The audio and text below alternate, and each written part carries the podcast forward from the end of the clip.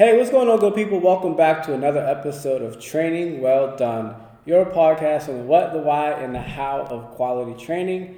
This is your host, Coach Donald, and I am joined with one of our awesome coaches, Adam Burgess.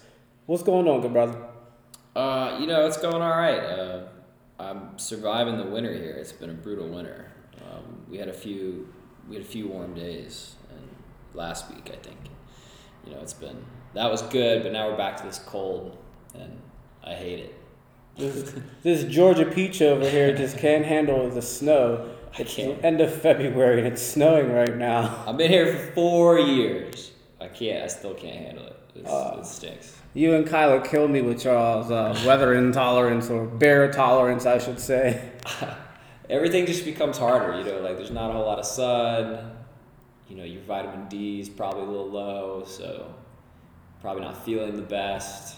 I notice a marked difference when it's a warm day in like February, March, and I'm like, oh my gosh, I have all this energy and like I just feel on top of the world, and you know, try all these things to feel good in the winter, but nothing works like the sun just coming out. Yeah, I mean the sun is like a big thing. I have a I have a light at, at my other job, and it just shines on me during the day when I'm sitting at my desk, and it's usually like a good, good. It's not great, but it's good for me. So that I don't know. That's that's uh, that's where I'm at. Uh, you know, it's, it is a bright on the bright side. It is good that uh, no pun intended there, but it is it is uh, it is good that uh, the the sun is starting to set a little bit later. I have noticed that, and I enjoy that. Yeah. So what's this? So Adam was, you were just telling me about this uh, Venezuelan food truck that I clearly need to try. What is this again? Uh, so it's it's it's a restaurant food truck. It's called Cilantro y Ajo. you hear his Spanish? Yeah. Cilantro. Yeah, yeah. I, uh, so for those of you don't know, my fiance is Hispanic. She's I actually did not know that. Yeah, she she's Hispanic. She's originally from Venezuela. She moved here to the states when she was like eleven, um, and uh, we met in college. But when we moved to Pittsburgh, she uh, she we were looking for like I guess a Venezuelan restaurant by by chance, and there was this one on the south side. It's on the it's on the, it's on Carson Street, and they have a food truck that uh, comes to this. Uh, spot that's right by my house every uh, every so often. Um, and man, it's really good. They have your traditional Venezuelan street food. Um, one of my personal favorites is, is something called a cachapa, which is like a pancake, but it's made out of corn, uh, and it's sweet. And they put this like cheese on top of it, so you get your sweet and your salty. Does it for me. It's real good. A corn pancake. Yeah. So like you know how your pancake traditional pancake is made out of like wheat, Yeah. I guess. Yeah. So this It's is like like cornmeal. kind of. I would say that's like Sounds hearty. yeah. Well, I mean, I I mean, it definitely doesn't have your fluffy-ish texture that your normal pancake would, but you know, it's it's soft. It it, it tastes good. It's sweeter. Um, like the dough is. Sorry, the dough is sweeter, and uh, you know it, tastes tastes wonderful. And then you get your salty with the cheese on top. So. Huh. Yeah, I highly recommend. Hey, what's this place called again? It's called cilantro y ajo. Okay. I just really wanted you to hear you say that Yeah, again. yeah. I get my practice around around around date. I have been trying to learn a little more Spanish on the side, um, which is uh, which is definitely going to be a goal of mine in the in, in the future if I start having some more time. But yeah, every now and then I talk to I talk to um, my fiance Danny in Spanish. So shout out to Danny. Oh, okay. Shout out to y'all. Uh, listeners, excuse if you hear any thumping that sounds like Maui pounding on his chest. We are not recording in the gym because Benny's down there coaching, and somebody upstairs is clearly has a beef with the floor. So apologies. Um, so I got Coach Adam here on the podcast. We're going to talk about training. Uh, he, Coach Adam, has been here. You've been here for almost a year and I have not stolen, but I like it's fun to use that word.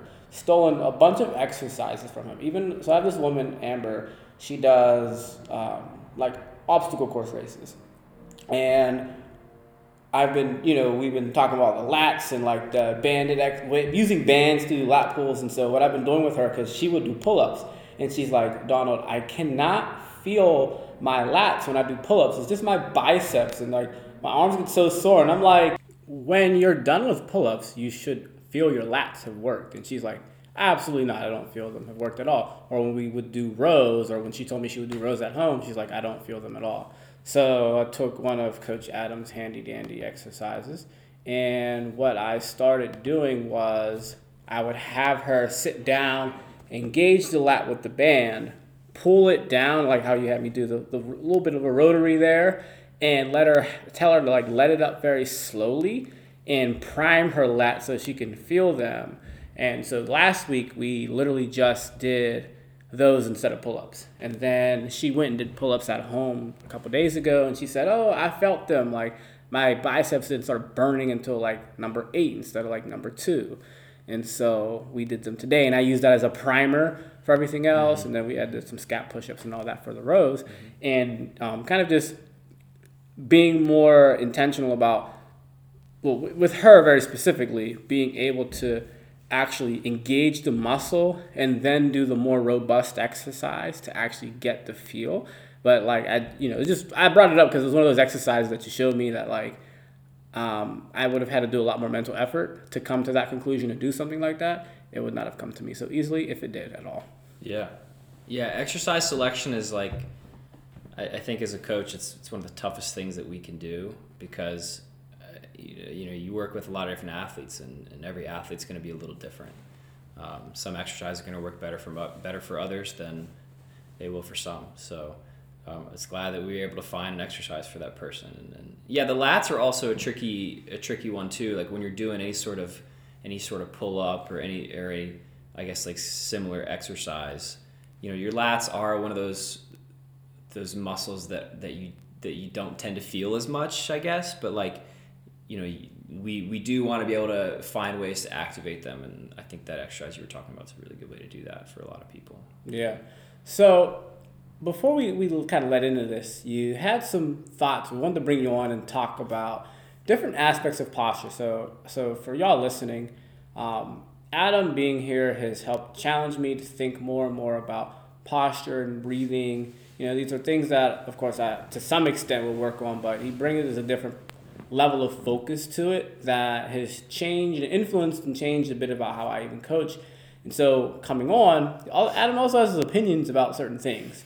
Um, yeah. you know, it's funny. I sent you guys a message about here are my core beliefs. Uh, a, a coach of mine, you know, he had challenged me like you should like write up your core beliefs in fitness and you know they they're where you draw your lines in the sand. Like i have a big thing about fast days fast slow days slow. Mm-hmm. i have things about like you know all youth athletes and people who are you know newer to training. Should all just do low intensity training. There's mm-hmm. really no reason for somebody to ever do a five by five and they've been training for like a year. Like there's just no reason for that. Right. Um, and so having these lines in the sand, I feel like every adult who does a running event should learn how to sprint so, but you have some things too, and I had challenged you guys to come up with your own. And I know that this isn't exactly that, but it, part of having your own beliefs or knowing like, you know, these are like myths or these things aren't real. And so I know you want to talk about some of that. And let's talk, let's, let's educate the people. And I want to hear more about what you think about some of these aspects of training that are like rules of thumb, but they're really rules of like pinky toes. Yeah, I, I think in the, the training industry that we're seeing today, you know, there's been a big shift in the way that a lot of coaches and trainers and, and professionals in this industry are really thinking about. Um, and, and, you know, one of the, one of those things, and the, I think that, sorry, I think the reason that this is happening is because, you know, when fitness was kind of in its first, I don't know, its budding years, you know, you saw, a lot of a lot of just bodybuilders and that type of like those type of people. And they really I, th- I feel like they sort of dominated the you know the conversation with a lot of fitness. You know we weren't really talking about you know athletic performance for a lot of people or you know certain sport like sport specific is this buzzword that people like to throw around now. Um, and so when when you talked about bodybuilding or even powerlifting was a big one too. Um, you know there's the right way to squat and that was the way that they did it and now, as we're getting, you know, further into this this later into our lives of training, we're starting to see, okay, well maybe there's like more effective, there's better ways to squat, or maybe there's more appropriate ways to squat for different people. And that's not just squat; it's deadlifting. It's just other types of movement that we're seeing. Um, and so, like, I guess like one of those myths that we used to hear about is is you know your knees can't go over your toes when you're squatting because it's bad for your knees. It puts too much you know force on them. You're going to damage them. You know, you hear all kinds of things that that come out of people's mouths, and, and some of them experts, some of them may not be. Um, but you know, I, I do think that, that that type of movement can be very beneficial for a lot of people, and pushing your knees over your toes is a good position to get in if you're you know doing different things, whether you're a basketball player, you know, you play a field sport, maybe even football, something like that, or even just runners in general, right? You know, naturally your knees kind of go over your toes anyway so why not try to load that and train that in a, in a healthy manner? Um, and not every squat, not every movement has to be like that, but um, that's just kind of like one of those things that that has been so ingrained with like the squat is like your knees aren't can't go over your toes or you're gonna you're gonna blow them up, you're gonna hurt them. So a couple questions. Yeah. One, what type of situations occur like where I guess maybe you shouldn't because is that like a universal law that we should never that we should always be able to squat knees over toes, or are there situations where like, eh, you might actually not want to? That's a good question. Um, I mean, if you're a power lifter who is you know putting 400 pounds on your back trying to squat, uh, I mean maybe like squatting, pushing your knees like as far as they can over your toes might not be the best thing um, because you've got so much weight on your back, right? But we're not really coaching powerlifters that often, right? That's kind of a separate sport. Um, you know, so that's like the big the big thing is is how much weight are you putting on your back? Um, you know, that's that's what I think. What about like your mom? Like, should your mom walk in the gym and squat knees over toes right now, or would she have some pain? So it's a good question. I think the the squatting for for I guess your older populations, you know, you got to be careful with them, right? Because they may have some other underlying issues, your arthritis, things like that. We don't want them to to have a lot of pain or, or, or put too much force on those ligaments and those tendons and those knees. So, um, you know, maybe it's something we can work towards, um, and and there are ways to gradually load that position for them that might work. And then for others, you know, it might not work, and that's okay. I don't think it's an absolute necessity, but uh, it is kind of just like one of these myths that has just been thrown around, I think, for a long time now that you shouldn't shove your knees over your toes. But yeah, I agree. Like, you know, maybe your mom shouldn't be doing that as often as uh, maybe your a 15 to 30 year old athlete who's in here working out all the time. So. so for that 15 to 30 year old athlete, why should they like squat knees over toes? Like, what benefit does that provide? And how do they get there? Because if I walk down the street and try to pull some kid, I mean, some of them might be able to, but they probably won't. Yeah, it's a it's a tough position to, to get into in general. Um, and, and, what I mean by what position I'm talking about is, is if we're talking about a bilateral squat, you know, we're talking about staying as upright as possible. Um, we're getting low, kind of our butt to the ground as best we can, and those knees are definitely going to be over those toes in some fashion. Um, now, sorry, what was the question again? um, why should they train it, mm, and yeah. how do they progress to it? You know, it's a, it's. I think it's just generally a healthy position to be in. It's a good athletic position to be in. Um, you know, if you're a field sport athlete or even basketball, you kind of see that happening. You see your athletes putting their knees over the toes when they're, you know, jumping up to the basket, like in basketball, for instance or if they're in football and they're coming out of a cut or an ultimate frisbee, you know, they're changing direction. Okay, you're going to see these types of positions happening, and you know, if that's the case, why wouldn't we train that in the gym? That's fair.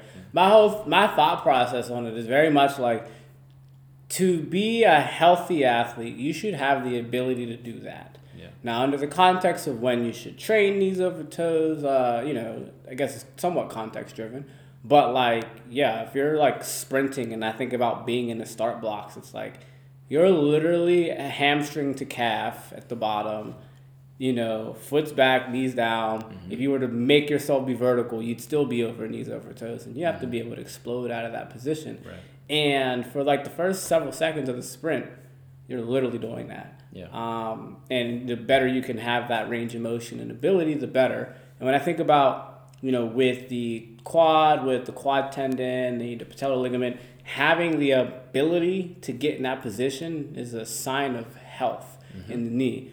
Because because I look at like, oh, you shouldn't squat with your knees over toes because it's like, well, your knees aren't strong enough to do it. So of course you shouldn't do it because you're going to feel hurt. right. Of course. Yeah. you're just going to be uncomfortable, and we don't want you to squat uncomfortable. But you should be able to slowly progress. You know, people uh, joke about. I don't remember. I don't know if you partied a lot in college. I kind of did. And so now, you know, I'm We all 30 did now. at some point. Yeah. We all did. and I'm 30 now, right? You, y'all listening. I've, I've been saying this for weeks now. Gosh. Um, so friends from school are like, oh, I can't dance the way I did when we was 21 at the little campus parties. I can't go down there. My knees won't let me back up. And it's like, well, there are there are people out here who can still do that. And you know, I'm not going to say that they go to the gym and train knees over toes, but they do challenge their range of motion and the strength of their quads and their tendons to be able to achieve those positions. And you can squat there, I think you should load it. Like, Yeah. you know, there's context, all that range of motion, but having access. It's like um, being able to the go to the car dealership and buy a Mercedes, and well, you- a you could just buy the Mercedes, mm-hmm. or let's say the day doesn't call for a knees over to the squat, but it requires a deep squat or your athletic event. You know, it's time for you to go slam the dunk, slam the ball, and go buy the Mercedes. Or maybe you actually go for like a fake layup and you pass the ball, and you don't have to actually get in that position. you just don't buy the Mercedes that day. Yeah. you should be able to. Yeah. I think you just kind of hit the nail on the head. Like that's a big part of my like philosophy as a coach is like how can I get my athletes to get in positions uh, as sorry, as many positions as possible, right? And how can we get them to to learn how to do that and effectively? And I think that, you know, just the squat is a good example of of that. How can we get them to get low? How can we get them to, you know, push their knees over their toes a little bit more? Get into these positions where we are talking about, and and uh, I'm not saying they have to do it all the time, but they need to have the ability to do that. Um, and I think that's a healthy thing, like you said. What are these other? What's another one of these dogmatic things that you're like, eh, throw that shit, throw it in the trash. Didn't mean cuss. Um, the the the next one is is that I'm sort of challenging is that you know spinal flexion is bad, um, and I'll give a little context for that when we're talking about um, you know someone picking a, picking some weight off the ground in a deadlift of some sort. Um, you know, they talk about arching your back, uh, keeping that lower back really tight, you know, keeping that core super engaged and tight, you know, because we don't want the amount of weight to put a lot of uh, put a lot of stress on, you know, those discs that may have a tendency to uh, quote unquote herniate uh, on those those lumbar spine area. So and also, you know, this is kind of the case in the squat where like you want a super straight neutral back. Um, but specifically with the deadlift, you know, we talk about having a neutral spine, and there is some validity to that. Like we don't want you know you to be completely rounding your back too much with that. But I think I, I remember reading a study somewhere where they looked at you know a healthy 30 year old's back who doesn't tend to work out as much um, you know no pain no sort of you know medical conditions and they found that like regular people have a lot of disc herniation in their in their lower back Like Uh, just, just people that don't work out. correct yeah so Oh. you know, and then they found that a lot of people who do work out, who do have healthy backs, um, they do a lot of deadlifts, they do everything in the gym, you know, they but they don't have any pain, they're healthy. They also found that those people tend to have some herniated discs in their back as well. Both of them do. Yeah. So it's I think the the worry about like flexing your spine a little bit is is a little bit overstated because you know a lot of healthy people who flex their spines on a regular basis don't have pain, and you know that's the that's the thing right there. Are they having pain? Um, now, when you say flex the spine, do you mean like thoracic spine and your mid back, or like lumbar? Uh, both actually, um, but in terms of studies, I think they were looking at lumbar, uh, lumbar spine. So, um, you know, when we're in a squat position, um, people talk about that butt wink. do you, do you know what that is? You know, so for those who don't know, butt wink is kind of where you're squatting and then you get low to a certain point and then your hips kind of tuck under you, almost like a dog's tail is like tucking under its butt when it's scared. Like that's the analogy there. So if you can visualize what that is, like you're seeing someone with a squat and they get down really low and then their butt tucks under them. So people get worried about that because they think it's um, you know, I think it's bad for your lower back because it can cause herniated discs, pain in the future, and they might be right. Um, and with the deadlift, on the other hand, with the with the thoracic spine, so the thoracic is a little more up in the middle of your back. Um, people say the sort of the same thing that like it's not good to to round your back a whole lot when you're doing a deadlift, and to a certain extent, yeah, we don't want to be super relaxed up in that area. We want some tension, right? But you know, I think it's okay to have a little bit of, you know, flexion in that area, um, especially if you're not having pain. You know, the deadlift itself looks good. Like we're not going to be criticizing every little bit of their of their deadlift as a coach, right? So, I think as you know, as we look at these studies about like herniation and disc herniation and things like that, it, you know, maybe we should consider, you know, maybe letting those shoulders relax a little bit, maybe adding a little bit of you know, um, thoracic uh, flexion is like not that bad, as, or is not as bad as we thought it would be. Mm. And I look at people who can deadlift like 400 pounds, yeah. they like all flex their spines. Right. Yeah. And there's some level of like, I feel like, can you actually hold 400 pounds and not flex your spine? Right. Or even like three something? Uh, I feel like when you can't, when you when you deadlift around your body weight though, I feel like you should be able to maintain this neutral spine. But I don't know if that's just me being stubborn or not. But it's like, ah, you, if you only can deadlift your body weight, you're probably new to deadlifting. And I feel like, yeah, you should be able to do that with very, I don't know, straight and narrow form. But mm-hmm. maybe that's just my feelings on things. And as you like get to, you know, twice your body weight and you start getting really strong, well, there's only so much weight you can hold and like maintain that but I don't really see th- like lumbar flexion happen that much with really strong people, mm-hmm. um, and I find that lumbar flexion is uncomfortable. But like thoracic ex- extend uh, flexion, you know, in the spine, I don't know. I tend to see that more often. You see a little more lumbar flexion in squats because of that butt wink, mm. um, and I think I think like the the lumbar flexion thing, you know, it's it when we're talking about squats, it's in certain contexts, it can be okay. And what I mean by that is how much load we putting, where is the load located? Is it on their back? Is the load in front of them? Are they doing a goblet squat? Are they doing a back squat? Um, and also, what does their squat look like? Mm. And this is kind of getting to some biomechanics things, but when you're talking about a squat versus a deadlift, I think there there is a lot of room for discussion on you know what a squat should look like versus what a deadlift should look like. And sometimes when I watch athletes squat and deadlift, they almost look a little bit of the same. Mm. Um, and what I mean by that is, if you think about someone doing a squat, they have a bar in their back. A lot of people they just kind of immediately they shove their butt out behind them and then they try to sit down. Mm. Um, and that almost looks a little bit like a deadlift because deadlift we're doing that hinge motion. It's the same thing. We're pushing our butt back pushing that butt out behind us and we're trying to pick something up off the ground. Or in an rdl case we're trying to you know slowly let down the bar and get a good stretch in our hamstrings.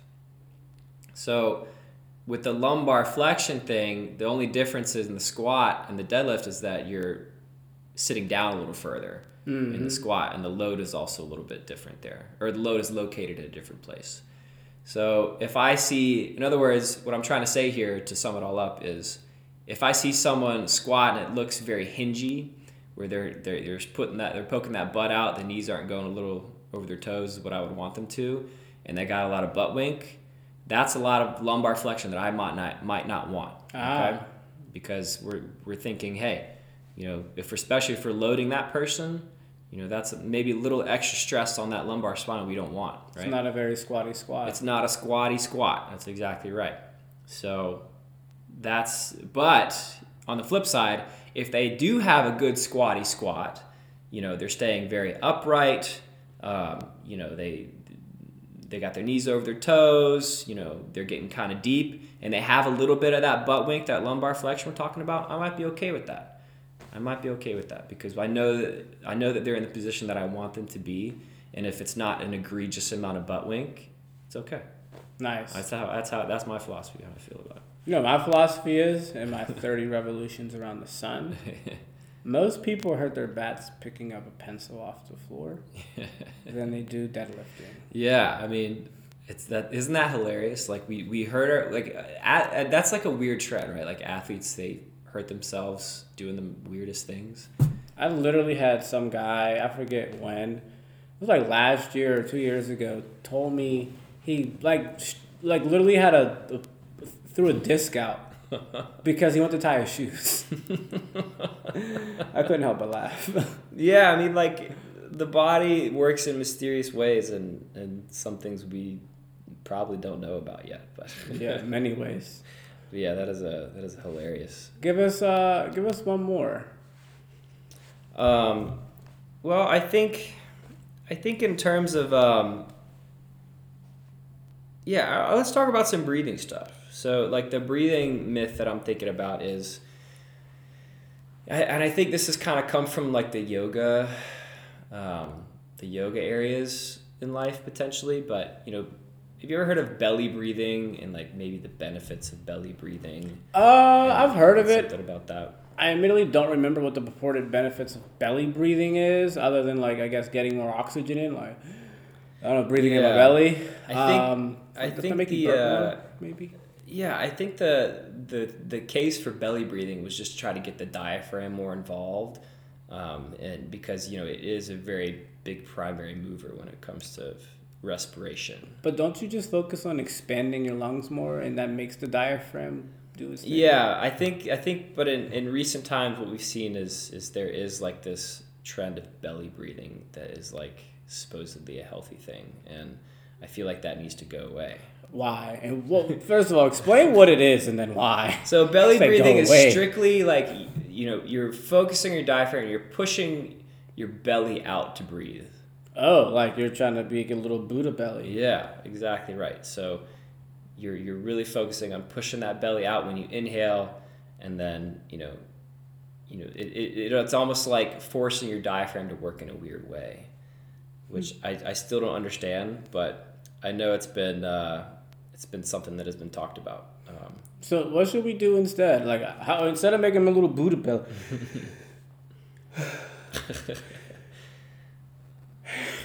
Leg hurts.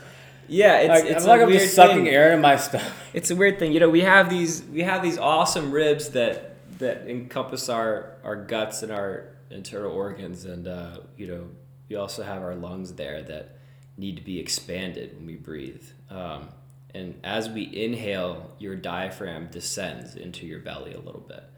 So there is a little bit of ex, uh, expansion that happens down there, but when we inhale, we really should be thinking about, you know, filling those ribs with our air, expanding out into the back, also into the front, and then um, and then we want a big exhale as well.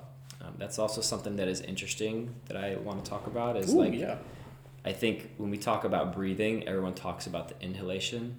You know, you ever hear someone say, "Take a deep breath." Yeah. Take a deep breath. Oh, it's relaxing. Maybe it is. It probably is. It's relaxing for me. Adam does for me. not take deep breaths in, y'all. He said it's probably No, no, relaxing. no. He does not know. He's like, ah, deep breaths in. All right. No, I did- none I did of not- that. What? Sounds like a cool thing. You guys got that? I did not say that. I take deep breaths all the time, um, and I think I think it's a very it's good. It's, it can be relaxing, but um, I think it can also be relaxing to limit your breathing. Limit. limit your breathing a little bit. I think I think there are I think a lot of people out there are chronic overbreathers. Oh my gosh, my And- mind's being warped right Yeah, now. and- I thought people didn't breathe enough. You guys are over breathers. So it is kind of a theory. It's it's based on this book that I've been reading a little bit of. It's called The Oxygen Advantage, um, and it's and it's been written by this guy um, uh, Patrick. Oh, I don't remember his last name. I'd have to get back to you guys on that one. But uh, he is an asthma sufferer, um, and he he, he I guess the, the premise is based on a type of breathing, um, I guess in some Eastern Orthodox countries. Um, that's probably not the right correct term to use, but it's more of an Eastern uh, style of breathing that focuses on less breathing overall. So as opposed to, have you ever heard of Wim Hof? Yeah. So Wim Hof is like all about the cold and things like that, but he's also uh, very big on, you know, some very forceful breaths and taking a lot of air in to warm your body up. So in this case, um, this guy Patrick is talking about breathing less and using less oxygen to relax your body a little bit more. Um, and he thinks it's a great way, especially for asthma sufferers, to learn how to retrain their diaphragm a little bit. Hmm. Um, I think we don't focus on the exhalation part enough of breathing. Um, and that is something that um, can utilize your abdominals a little bit more. It also teaches your diaphragm to relax. If we breathe a lot and we overbreathe, our diaphragm is just super overactive. We want to get that to calm down a little bit more. And that stimulates our parasympathetic nervous system. Um, it causes us to relax a little bit more. That's our um, fight or flight, parasympathetic, sympathetic type of thing. Um, and that's good for people to relax. So, one of the things that I tend to do if I'm stressed is actually try to hold my breath a little bit. And you'd be, you'd be, you'd be surprised a little bit, I think, is as to how you might feel is if you work on some breath holding techniques, um, you might actually find yourself relaxing a little bit more. You'll feel some warmth come into you a little bit.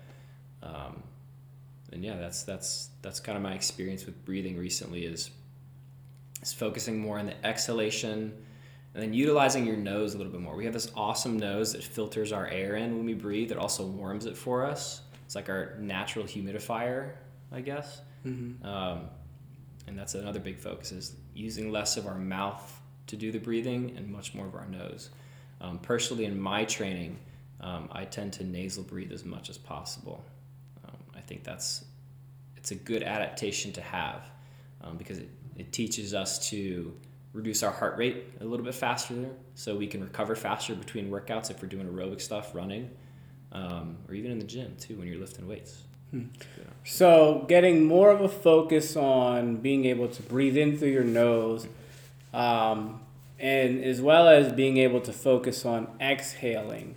You know one thing that i got uh, I forget. man, I don't know if it was a conversation with you or I read this somewhere. Yeah. Something I started focusing on a lot more in the fall with when I was out with the runners and we were going, especially the guy going into the winter and we would do our runs on the north side, was getting this exhale and using exhaling as a way to control the breathing, uh, very much like you just mentioned.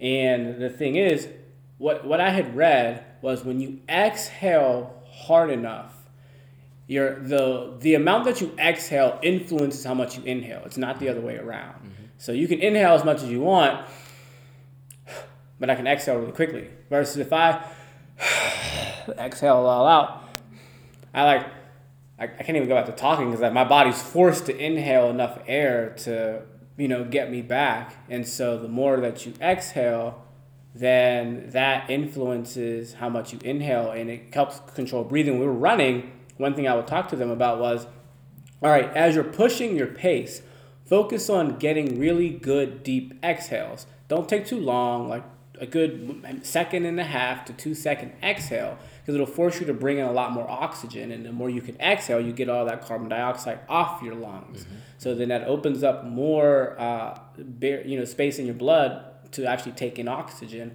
as well as forces you to breathe in more of it because you can influence that gas diffusion and I find that as a way to keep calm. Like like you mentioned, keeping calm, because mm. part of you know running uh, when you're when you're working, even if you're playing basketball, playing ultimate, when you're working at a high pace and you start increasing your you know the your ventilatory threshold, you're starting getting close to there, if not past it. Mm-hmm. Your you know lactic threshold, you're starting to like push past. It becomes harder and harder to actually get good breaths in because you start panic breathing and you then you start wanting to get your uh, your breathing rate starts going up mm-hmm. and then you start spending more energy and so so for those of you listening imagine you're going out for like a run and you're running out for like five to ten minutes and you're pushing the pace and you're starting to get you know tired and you want to you just want to do that but if you actually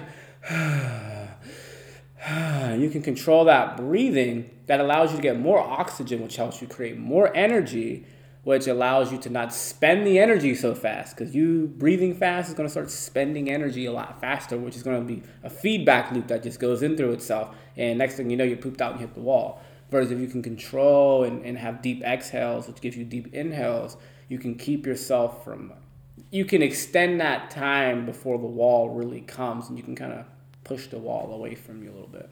Yeah. No, I mean, I, I think you, I think you hit the nail on the head on that one because, you know, as, as runners, you know, we, we want to be able to be as efficient as possible um, so we can go faster and further and better distances for better times. Um, and you know, being able to control our our um, our breathing is one way to do that. I would say, in the grand scheme of running, maybe it's less less important, but you know, it is something that you can work on on your own. You know, when you're when even when you're at home, focus on breathing through your nose more often. Be a little more conscious about how you're breathing. Um, you know, focusing on that exhalation a little bit more is going to probably get you. And this is also the case for you know I would say it's it's it's important for a lot of your team sport athletes, right? Your basketball players, your football players, you know, they do more short bursts of, of running. Well, how can you know one of the things they talk about is how can I recover faster in between those bouts of, of exercise? And that's like let's calm our breathing down. Right? Mm-hmm. Once you learn how to do that, your heart rate lowers. Um, and um, and yeah, it, it's it's good. Your diaphragm, in turn, um, is working I guess like less to to to rest to, to respirate to breathe. Um, actually, you know what I'm just remembering is um, Steph Curry actually does something like this. Oh yeah. Yeah, I read an article, it was an ESPN article that his trainer. Um, that he will do a very anaerobic, intense bout of, of, of work, whether it's like, um, you know, doing some like last speed ladders or like ropes or something. So he's like working real hard for a short amount of time, or running shuttles on the court or something like that. You, anything that's like requiring a lot of effort in, in, a, in a shorter amount of time. After he's done with that, his trainer puts sandbags on him. He'll lay on the ground. His trainer puts sandbags on his on his stomach, and uh, what that does is that almost trains the diaphragm to work less. So he's breathing less uh, and that lowers his heart rate more, so he's recovering faster. It's like a weird phenomenon that, that happens when you slow your breathing down, you train your heart rate to lower, and you recover quicker. What in the world? Yeah, you can look up that ESPN article. It's really, really awesome. So, wow. Yeah. As as we close out here, uh, listeners, I want you to get back to me. I want y'all to go work out. And then I want you to get your training partner to put some heavy stuff on your stomach. And I want y'all to get back to me about how that works because I've never heard anything remotely like that. And now I need to go look this up. That's amazing the just the general point, and I don't want to sound like a cuckoo person when I'm talking about all this because no, you don't. It, it, it, feels ridiculous sometimes when I talk about putting sandbags on your chest. So just in general, like what you can do on your own is is just like after any bout, hard bout of exercise, try to breathe through your nose as much as possible. Um, you know, when you're when you're huffing and puffing for air, it's not going to be possible. Like you're you need to get that air in, which is why we use our mouths to get more air in. Um, but you know, as you're recovering, find a spot where it's like, okay, now I feel like I can breathe through my nose. Try to slow your breathing down, and then watch what your heart rate does. If you have a heart rate monitor, cool, use that. See what your heart rate does. If you have a uh, um, if you have your if you know how to check your own heart rate like on your neck or on your wrist see what your heart rate does try to slow your breathing down you might notice you recover quicker interesting so leave us two notes what are two things we could be doing to train better? Oh, wow. Just to close this out. That's a pretty broad question. Um, we can keep it relative yeah. to what we're talking about. Yeah, yeah. Um, I would say just don't be afraid to get in positions that may be uncomfortable for you now. You know, work on pushing those knees over those toes, um, or you know, doing things that you aren't as good at, I think that's always a good option for, for athletes in general. It's like, how can we push our limits and get into positions that we're not used to a little bit more often? And that's something that I need to do a little bit more of too. um, and everyone needs to do, in my opinion. And then so that you can do that in the gym. You can work on your different types of squats, your single leg squats, your deadlifts. Um, you know, when you're out on the track, maybe it's getting into some more sprinting. If you're a distance runner, I think sprinting is a really good option for you. It's doing things that are just different, maybe a little uncomfortable. Um, I think that's very important. And then when you're and then when you're at home by yourself, maybe work on your breathing. See how see how it is to breathe a little bit less. Work on holding your breath a little bit more. Focus on, you know, maybe breathing through your nose a little bit more often, and and you know, lowering that heart rate after a long workout. Think those are all all good options that you can always try. You know, at the end of the day, like everything that I feel like we're talking about as coaches, they're just tools, um, in in our tool belt that we have. And you know, one of the things that I learned from from someone the other day is, you know, every theory is probably wrong, but that doesn't mean that you know we can't utilize good things from it, and and maybe a lot of things are right about it, but um, you know, I'm not saying I'm I'm Mr. Right or anything else. I don't think that's the case, but you know, we have these tools, and some of them are great, some of them maybe aren't so great, but we, we utilize them to our advantage when we're when we're athletes and we're coaches. I think that's going to be the uh, name of the show. Um, every theory is probably wrong. I like the name. I like that. so we're going to call the, the episode that. Yeah. Um, hey, thanks, Coach. We have more to talk about. So we'll get you on the show again so we oh, can nice. go over the rest of these things that we want to talk about. We have a mentoring session for the uh, high school and middle school kids. So we're going to get to that. Um, Thank you all for listening. I hope you got some good gems here. I actually got you. You better have got some good gems because I got some good gems here. Um, make sure you like, subscribe, and share this podcast with a friend, with a training buddy, uh, with somebody that you coach. You know, we want to really get the knowledge of training out here. Um, and, you know, get you around some good information. Um, also, make sure you check out www.ghperformance.com. We have uh, ebooks out on mindfulness, on 10 exercises to help get rid of running pain. I'm eventually going to get done with our um, strength training for young runners ebook that I've been working on for a long time. Believe it or not, there's a whole story behind that. I might make an episode just about getting this ebook done.